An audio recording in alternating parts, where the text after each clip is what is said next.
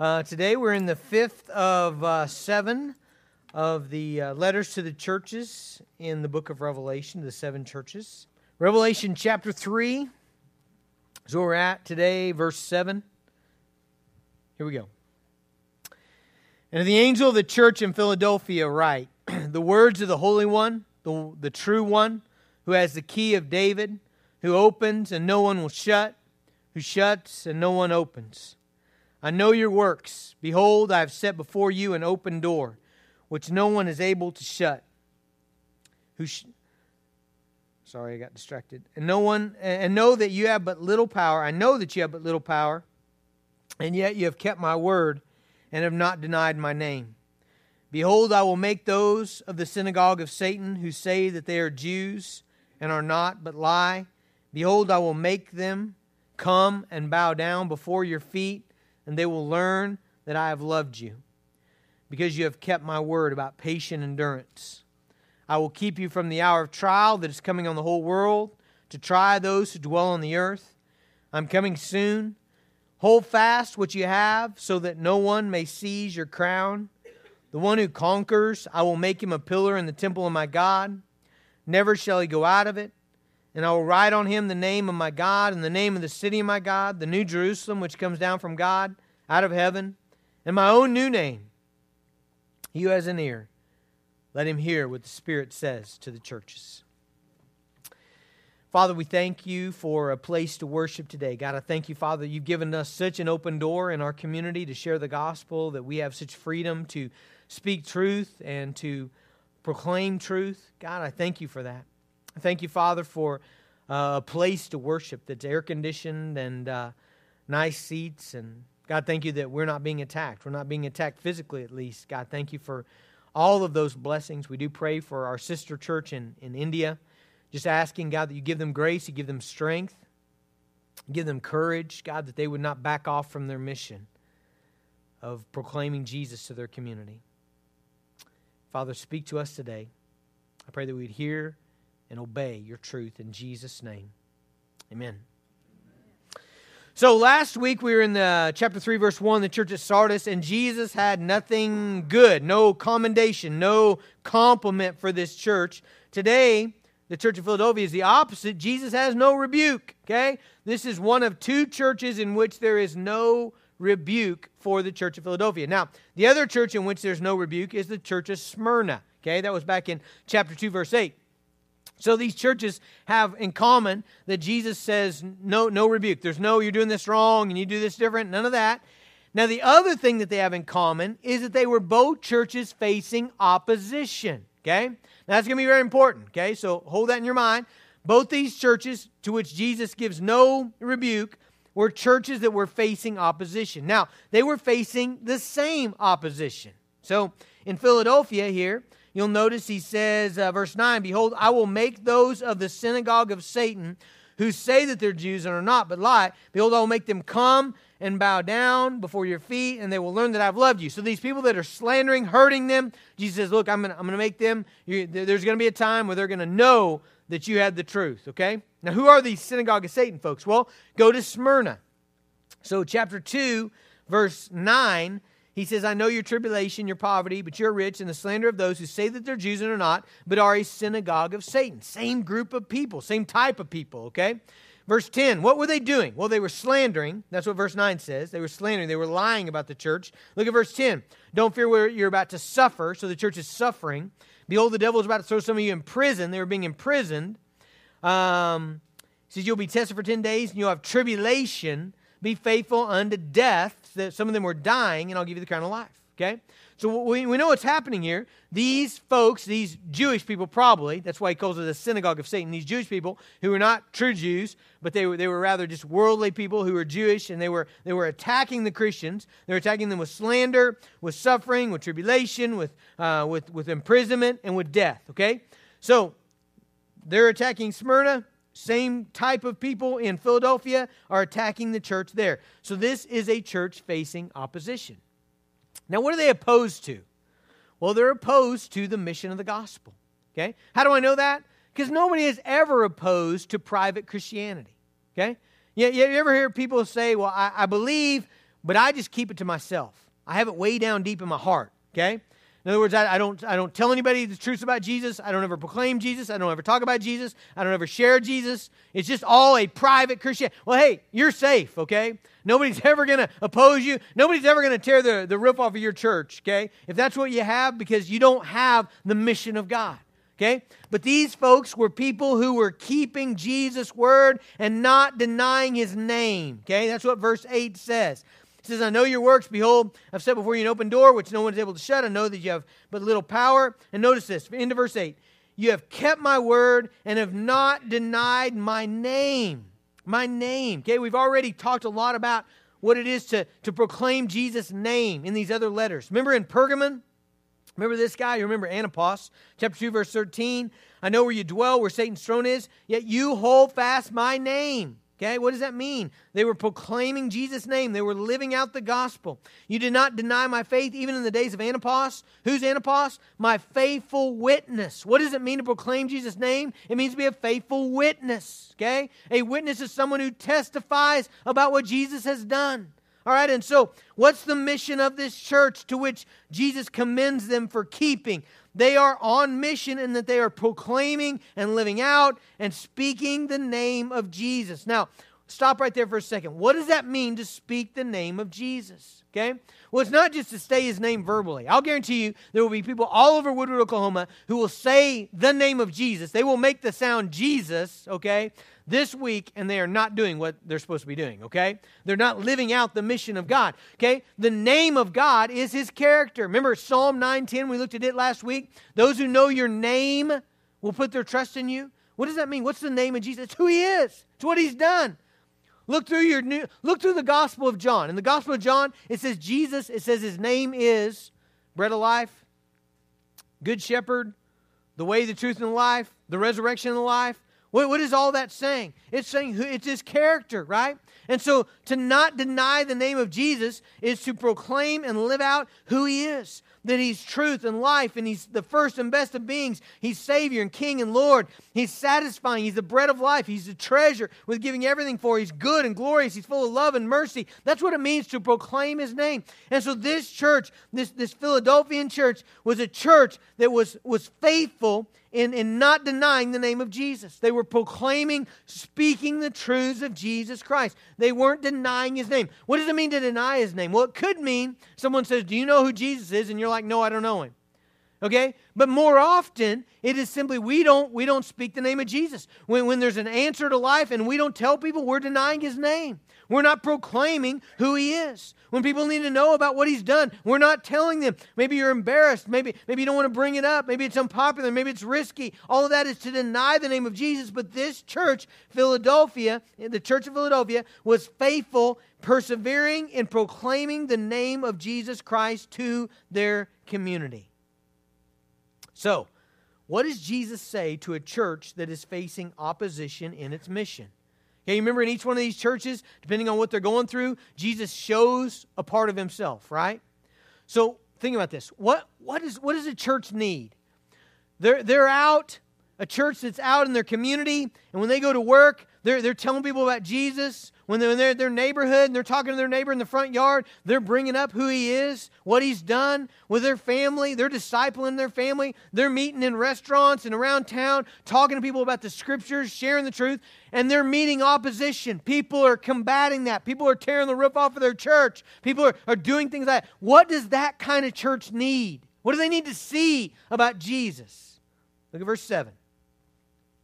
Here's what Jesus tells them. This is who I am. This Jesus says, This is who I am the words of the Holy One, the true one, who has the key of David, who opens and no one will shut, who shuts and no one opens. All right? Two big things there. First of all, Jesus tells them, I am the Holy One, the true one.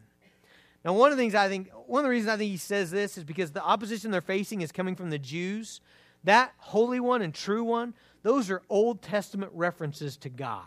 Okay? Isaiah 40. Okay, Isaiah 40 is one of the coolest chapters in the Bible because basically God says, Who you going to compare me to? All right? Who you going to compare me to? Who, who you going to say that I'm like? All right, he starts out in, uh, I'll just kind of give you a survey here. Verse 15. He says, Behold, the nations. Are you going to compare me to the nations? Are you going to compare me to, to, to, to the riches of the nations, the power of the nations, the armies of the nations? Verse 15 The nations are like a drop from a bucket and are counted as dust on the scales. God says, You try to compare the nations to my power? Man, they're like the dust on this. They don't even measure. You can't even re- record. How, they're, they're insignificant. Verse 22. God says, It is he who sits above the circle of the earth, and its inhabitants are like grasshoppers. God says, You're going to compare me to the rest of the people on the earth? You're, you're like grasshoppers compared to me. Verse 22, he says, I stretch out the heavens like a curtain, I spread them out like a tent to dwell in. Verse 23, I'm the one who brings princes to nothing, who makes the rulers of the earth to emptiness. Scarcely are they planted, scarcely are they sown, scarcely are they uh, do they stem. They take root in the earth. I like this part. When he blows on them, they wither, and the tempest carries them off like stubble. God says, You, you compare me to the rest of the world? He says, I, I put the rest of the world in my hand, and I go like this, and they're gone. I blow on them, and they're gone. Okay? And then verse 25 sums it up. To whom will you then compare me that I should be like him, says the Holy One? You get that? And so Jesus over here is telling this church, hey, remember, I'm the Holy One.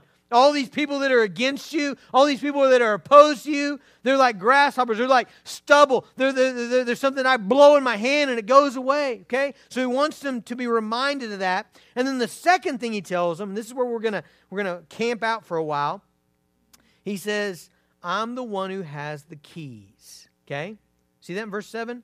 The words of the Holy One, the true one, who has the key of David, who opens and no one will shut, who shuts and no one opens. All right, now to understand this letter, what you have to understand is there's lots of imagery in this about doors, open doors, shut doors, and keys that open the doors. Okay? Lots of imagery about that. Think about this. What are doors for?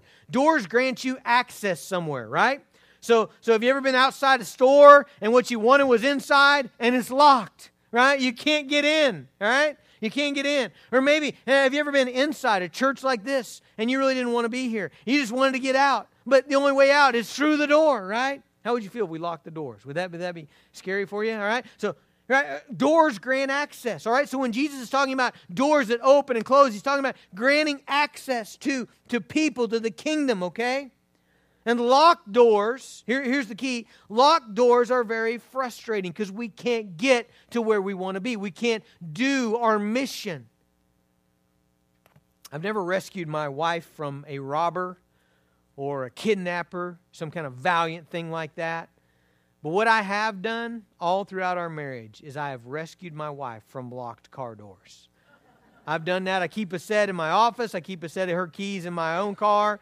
And I, I have time and again rescued my wife. The, the best one was uh, when, when the kids were little. Haddon was just a baby, and she, she was, had a daycare at that time. So I think Trevor Goodwin was there, Blake uh, Blake Alexander was there, maybe Ashlyn Cook, several of the kids in our church, and she had she had buckled them all into their car seats, okay? And then Haddon had the keys. Haddon always liked the keys, okay? So he had them, he's slobbering on them, biting them, you know. And, and she had to she grabs them from him. She's she's like buckling them all in. She reaches up, starts the van, turns on the air conditioner so that, that they'll start to get cool. Then she steps out of the van and closes the big door. And then she realizes that he had been pressing the button. So she closes the door.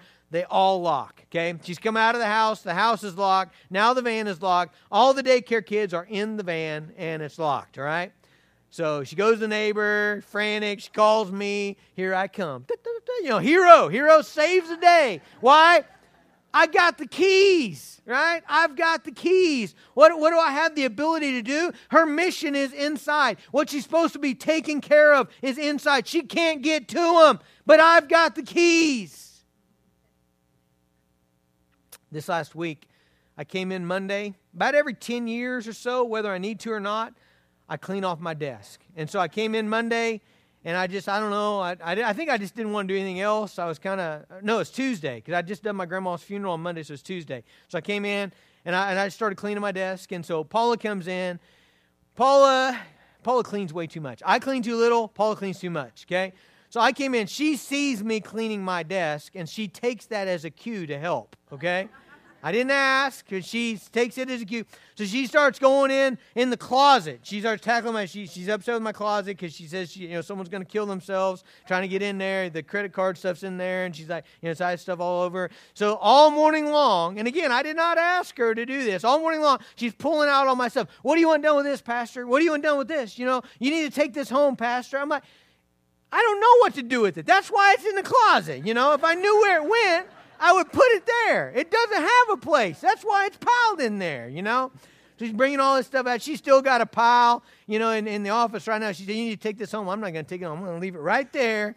And we'll eventually go back in the closet. So, anyway, that kind of happened all morning. I was a little bit irritated. So, when I left, I locked her in the, uh, the office. So, like, like, I'm the only one that has a key to the to the glassed area. I'm the one that carries a key to it. And so I just went ahead and locked that and said, I'm going for lunch. And then she can't get out, right? I mean, she's locked in. And and Michelle was really disturbed. Michelle's a real kind hearted person, you know. And she was really disturbed that I just went ahead and left. I just went into lunch, you know. But what I knew, I did know this, was that in the office there's a big folder with all the master keys in it. I knew she could get out. She just had to go try every one of those until she could find the one to get out. And she got out. Listen, what does Jesus tell this church? I've got the keys. You see how that is? You know how frustrating it is to be locked in, to be locked out, to have no access. Okay? He's telling this church, I've got the keys. In Isaiah 22 22 is where this comes from. And it's, it's a messianic kind of uh, a picture there. And, and, it was actually something that happened in, in the book of Isaiah where Eliakim was a servant who was given the keys. He was given authority over, over the, the, the messy, over the kingly office, okay? The office of king. And what Jesus is saying is, I have authority. Look at Revelation 118. Remember this? Went through it a couple months ago. Jesus says, in the, uh, He says, Fear not, I'm the first and the last, and the living one. I died, and behold, I'm alive forevermore. I have the keys. You hear this? I have the keys of death and Hades. Jesus, Jesus has, he, he controls the entrance into death and Hades, into the afterlife. Okay? Jesus has the keys to the kingdom. And when Jesus opens a door, nobody can shut it. When he opens a door in India for the gospel and people are being saved, nobody can shut that door. You can tear the roof off the church, nobody can shut it. When he opens a door into your family or into your neighborhood, Nobody can shut it. When he shuts the door, nobody can open it. When he opens the door, nobody can shut it. Jesus Christ has the keys to the kingdom. And so now he tells his church, This is who I am. I have the keys of the kingdom. And then in verse 8, he says, I know your works, and behold, I have set before you an open door. An open door, which no one's able to shut. Jesus says, I put in front of you an open door. Now, what does that mean? Well, I want to show you from the scriptures, okay? So let me give you four passages in the New Testament in which we see this, and it's very clear in each one of them what he's talking about, okay? So, first one is 1 Corinthians, 1 Corinthians 16 9. 1 Corinthians 16, 8 and 9. We're going to read 8 and 9. So this is Paul. Paul's giving his travel itinerary. And he says in verse 8, But I will stay in Ephesus. So Ephesus is a town. He says, I'm going to stay in Ephesus until Pentecost, for a wide door for effective work has opened to me, and there are many adversaries. All right, did you hear that? He says, he says a wide door for what? Effective work. All right, now what is Paul's work? You guys know that? What's Paul's work? He's he's sharing the gospel, right? He, he's, he's telling people about Jesus. He's proclaiming the name of Jesus. He's building disciples. He's meeting with men. He's teaching them the scriptures. He's building them up in their faith. That is Paul's work. And he says here that right now in Ephesus, a wide door for effective work. Now, what's effective work? It's when, it's when you're sharing the gospel and people are responding. It's when you're meeting with men and people are being built up in, your, in their faith. It's when, it's when you're sharing truth and people are responding to that truth, okay? So, an effective work is a work in which people are responding to the Word of God. So, here, an open door is a season or a place, a church, a ministry, a family in which the Word is going forth and there's a responsiveness to it. Okay? Now, notice he says, and there are many adversaries. Okay, the reason I want to point that out is a lot of people think an open door means it's easy. It doesn't mean it's easy. Okay, an open door doesn't mean there's no opposition. It doesn't mean there's no problems or no persecution or no pain. No, on the contrary, many times when there is an open door, there are lots of adversaries. There's an open door right now in India. What does that mean? It means people are coming to Christ. They're coming by, by the family. They're being baptized in the river publicly while their Muslim and Hindu neighbors look on and, and, and spitefully accuse them. Okay, but they're, they're, they're, they're, they're, they're, they're receiving the word, they're responding to the word, even, even though there's opposition and adversaries. 2 Corinthians 2.12. So turn two pages, I think, or one page in your Bible. Paul says in 2 Corinthians 2.12, When I came to preach in Troas, when I came to Troas to preach the gospel of Christ, even though a door was open for me in the Lord, my spirit was not at rest because I did not find my brother Titus there, so I took leave of them and went on to Macedonia. So Paul simply says, Look, I was at Troas, and what was he doing there? Preaching the gospel of Christ. Okay? And he says, A door was open for me in the Lord. Okay, what does he mean by that? He's preaching the gospel, people are responding, there's opportunity there's opportunity for him to preach the gospel. There, people are, are listening, people are hearing. Go to Colossians 4 3. Colossians 4 3 says this At the same time, pray also for us that God may open to us a door for the word. Okay, now what's the open door for? The word, right? What's the word? Gospel truth scriptural truth. Okay, so there's an open door for the word to declare the mystery of Christ, on account of which I'm in prison, that I may make it clear which is how I ought to speak. All right, so there's an open door for the word of God, the making clear the gospel. So, so what is an open door? It is an opportunity to proclaim the gospel.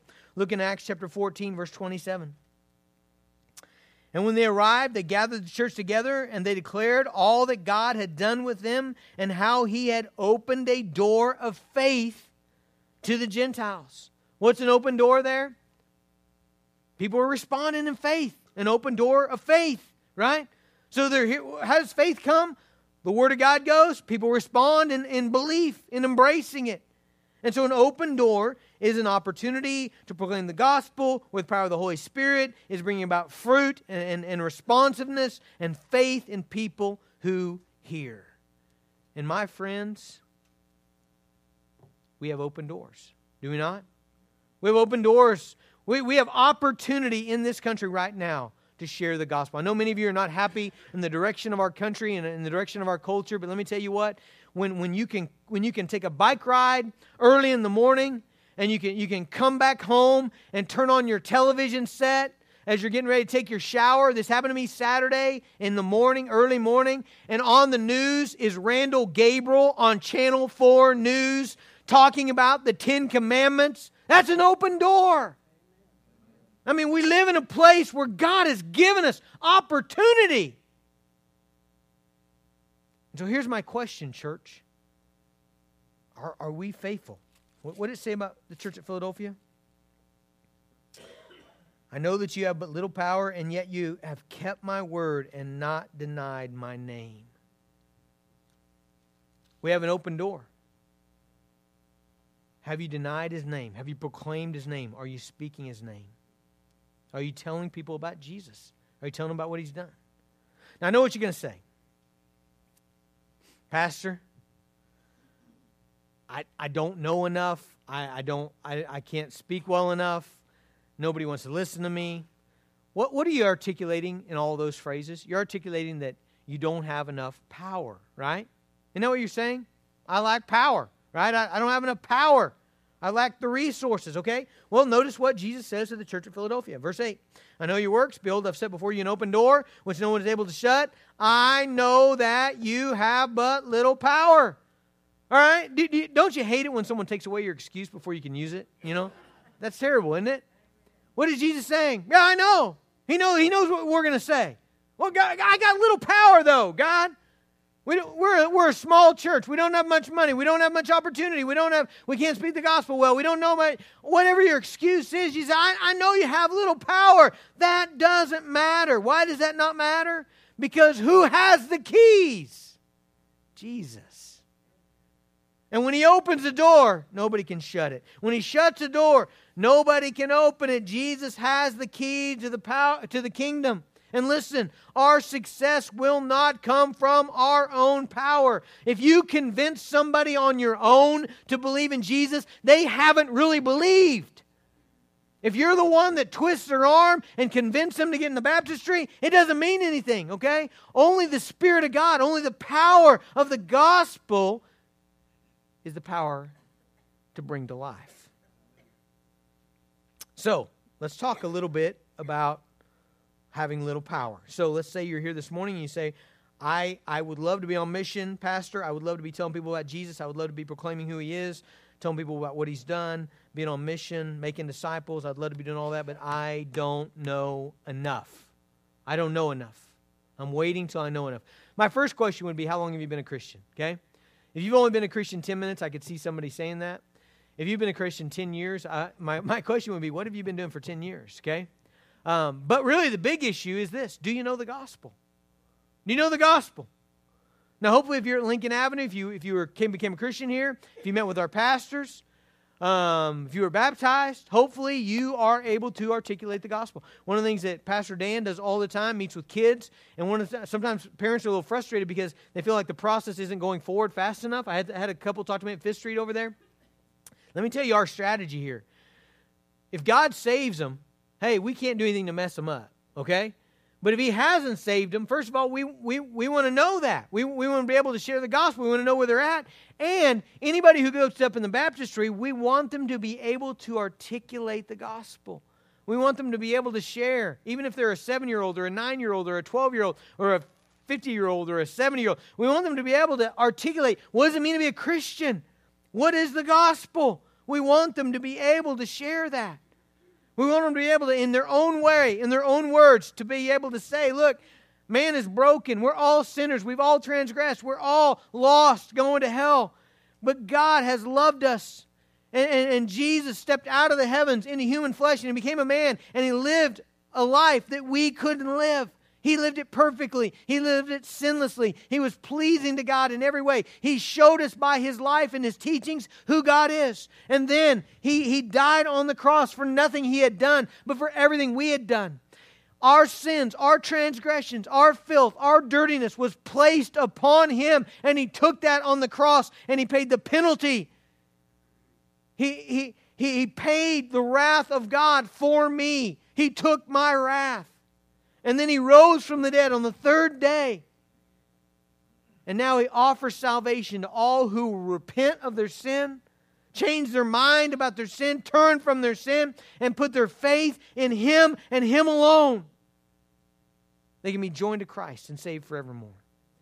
We want you to be able to articulate that. You don't do you have to do it just like I did it? Absolutely not. There's a whole bunch of ways you could you could articulate the man is a sinner, that Christ is a Savior, that He has died to pay the penalty for our sins, that He has risen from the dead, defeating sin, death, and the grave, and that He offers salvation to all who will come and follow Him. I, I just said it different than I did before. We want you to be able to articulate the gospel. If you cannot articulate the gospel, and you're like, Pastor, I, I want to be able to, I want to be able to tell people who He is and what He's done, then you you call your small group leader and you say, "Hey, can we can we get together this week? I want I want to practice articulating the gospel. I want you to help me articulate the gospel. I want you to call one of our pastors. I want you to text one of us. I want you to call your Sunday school teacher. I want you to whatever."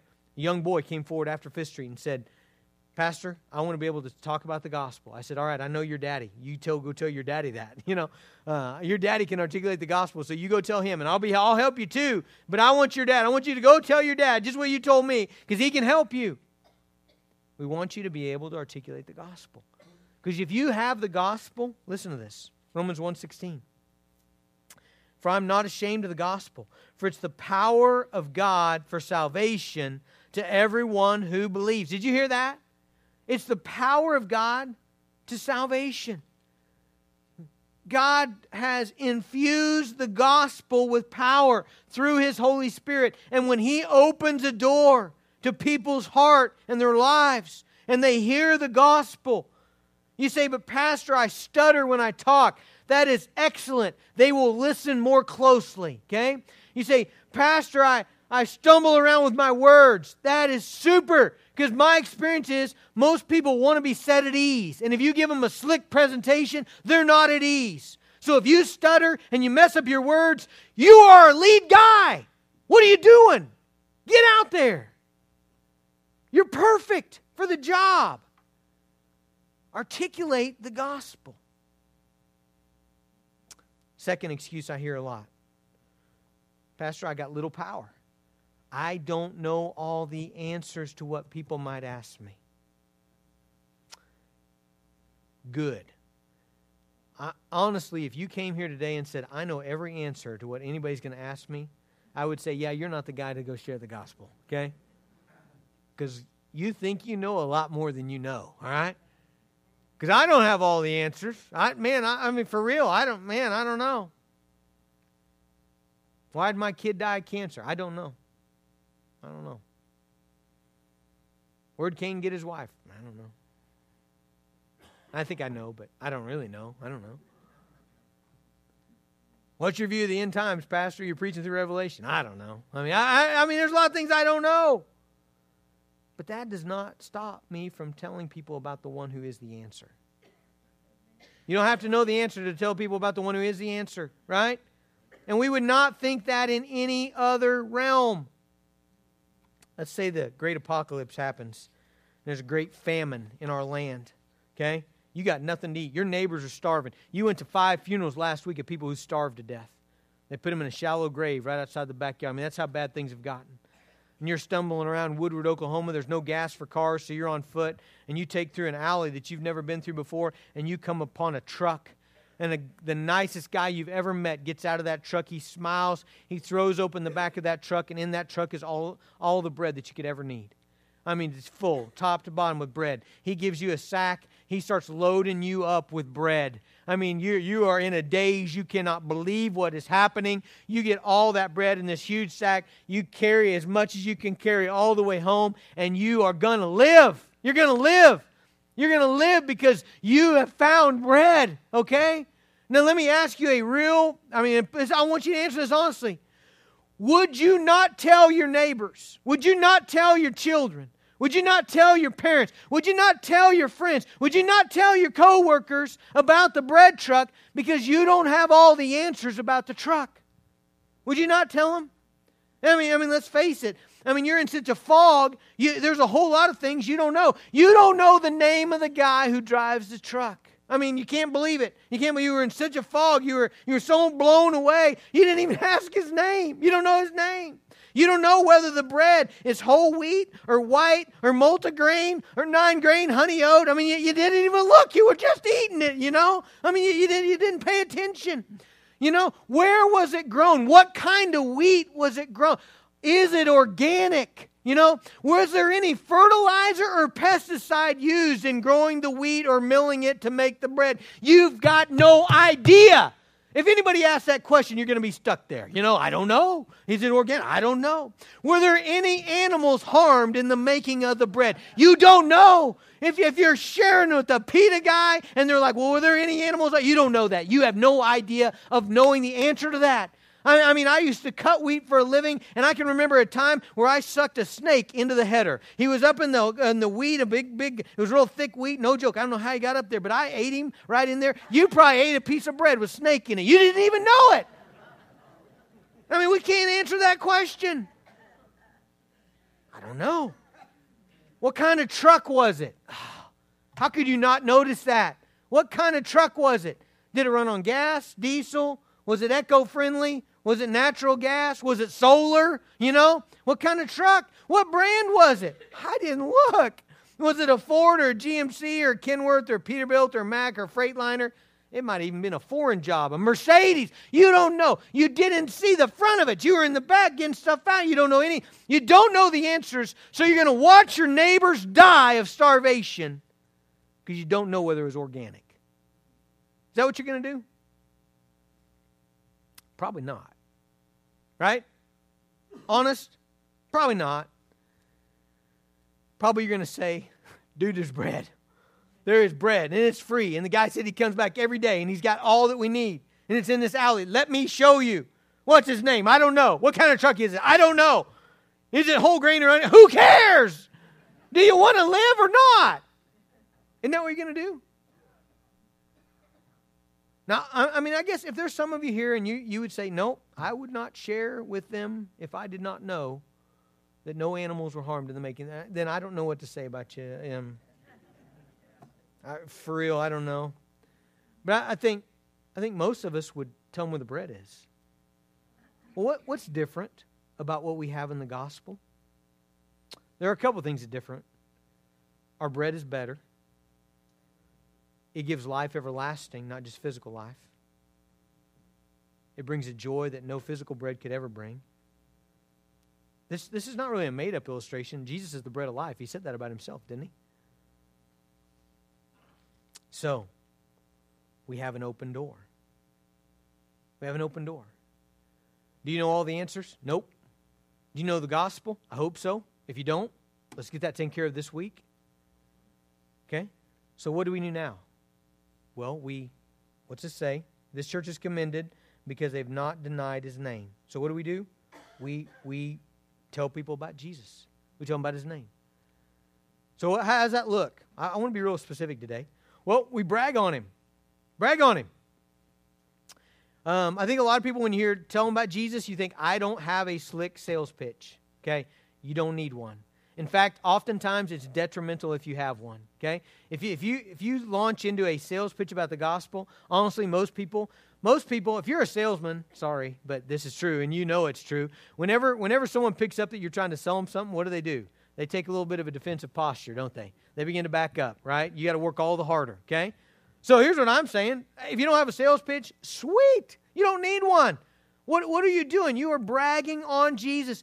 And there is an abundance to brag on, is there not? I mean, what has he done anything good? Has he done anything glorious? Has he blessed you in any way? Okay, if you're a Christian here today, you ought to have you ought to have a, a whole tank full of ammo, right, to pull out at any time. Man, God's been good. He's so good to me. Here's what He's done. He's so good to me. Man, I, He's done this for me. He's done that for me. I'm just bragging on Him. I mean, you brag on your kids, you brag on your, your, your team, you brag on all kinds of stuff. Why not brag on Jesus?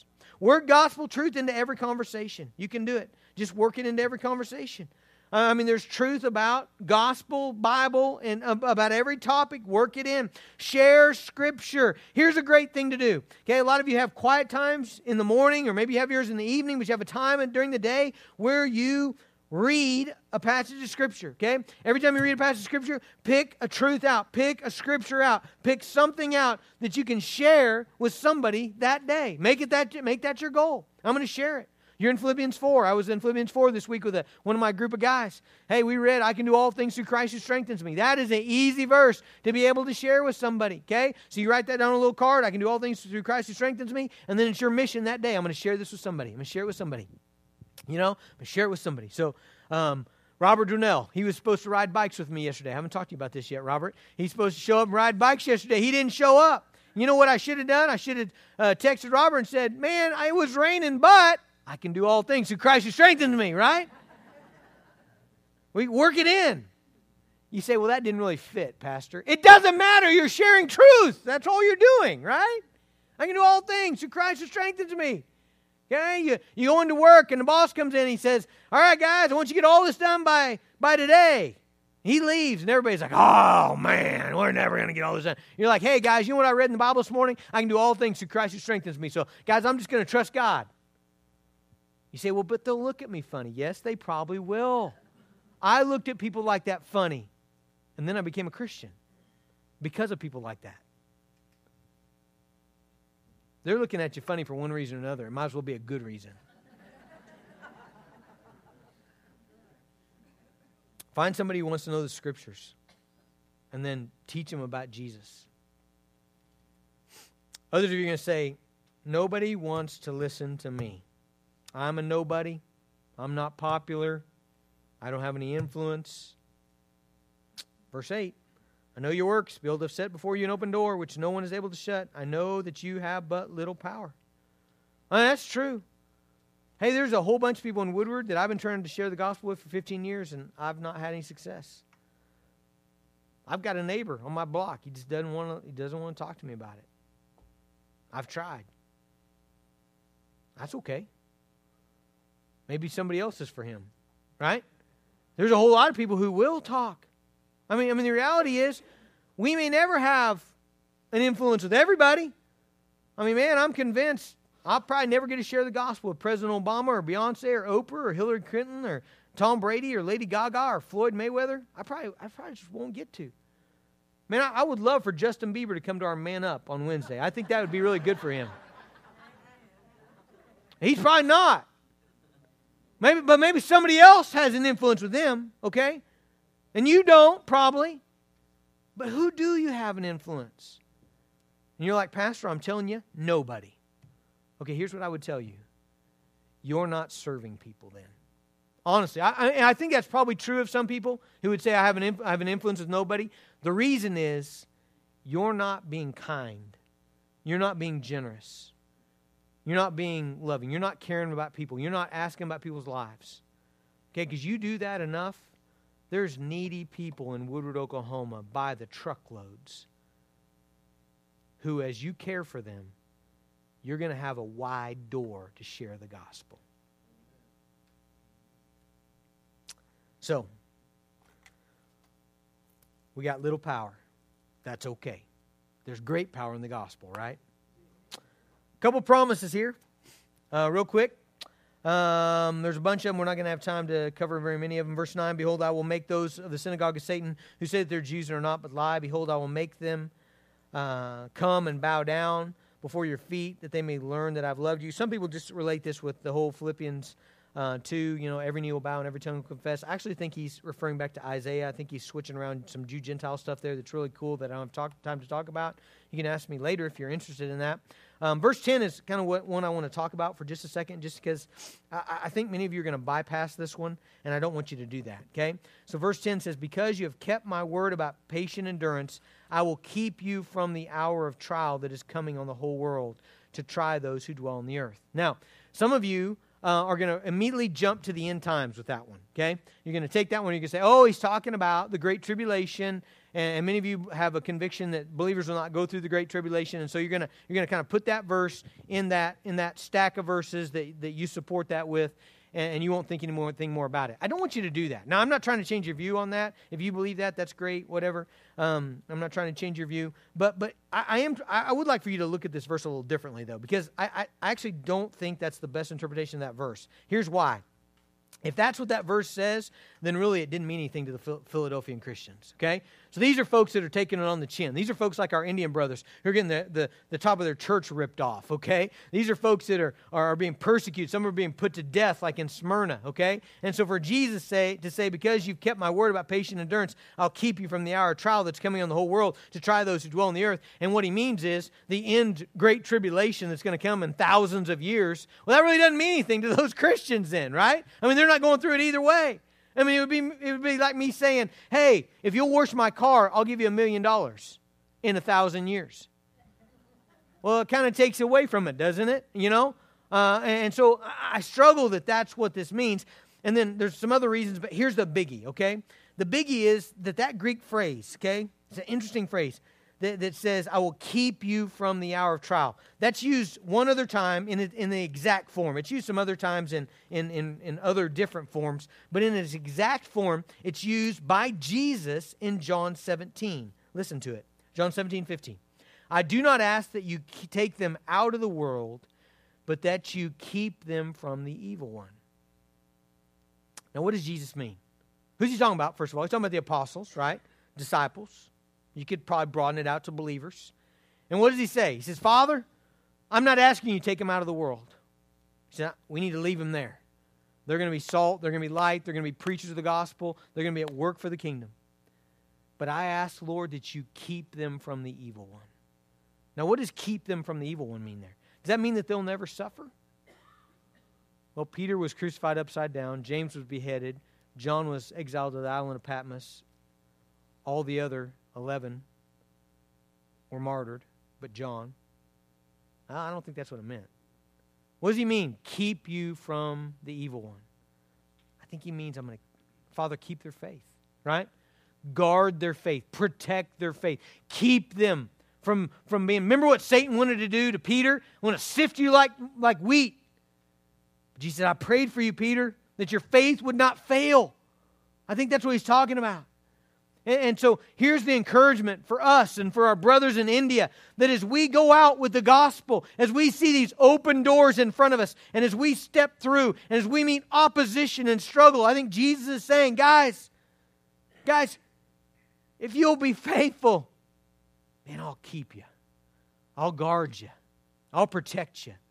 There's trial coming, man. It's coming. It's going to come on the whole world. But I, but I will guard your faith to the end. A couple other things, real quick, and we're done. I'm coming soon, verse 11. Hold fast what you have, so that no one may seize your crown. The one who conquers, I will make him a pillar in the temple of my God. Never shall he go out of it. And look at this I will write on him the name of my God, the name of the city of my God, the new Jerusalem, which comes down out from, from my God out of heaven, and my own name. God's going to put his own name on you. He who has an ear, let him hear what the Spirit says to the churches. God's going to write a bunch of stuff on you, isn't he? It's kind of cool to think about. He's going to put his name on you. He's going to put the name of the New Jerusalem on you. He's going to give you a new name. He's going to mark you as his own. What open door do you have in front of you, church? What open door? What open door do you have for the gospel? God's put it before you. When He opens it, nobody can shut it. Step forward in obedience. Let's be obedient as we pray, okay? Father, thank you for the open doors that you've given us. Thank you, Father, that you've, you've given us open doors for the gospel right here in our community in Guatemala, around the world. God, thank you for those opportunities. Thank you for those open doors. And God, I pray that we would not make excuses, but we would make disciples. God, I know we don't know all the answers. God, I don't know all the answers. God, I know that you're the answer. And I pray that you would you would enable us to make that known, to proclaim that truth to our world. In Jesus' name. Amen.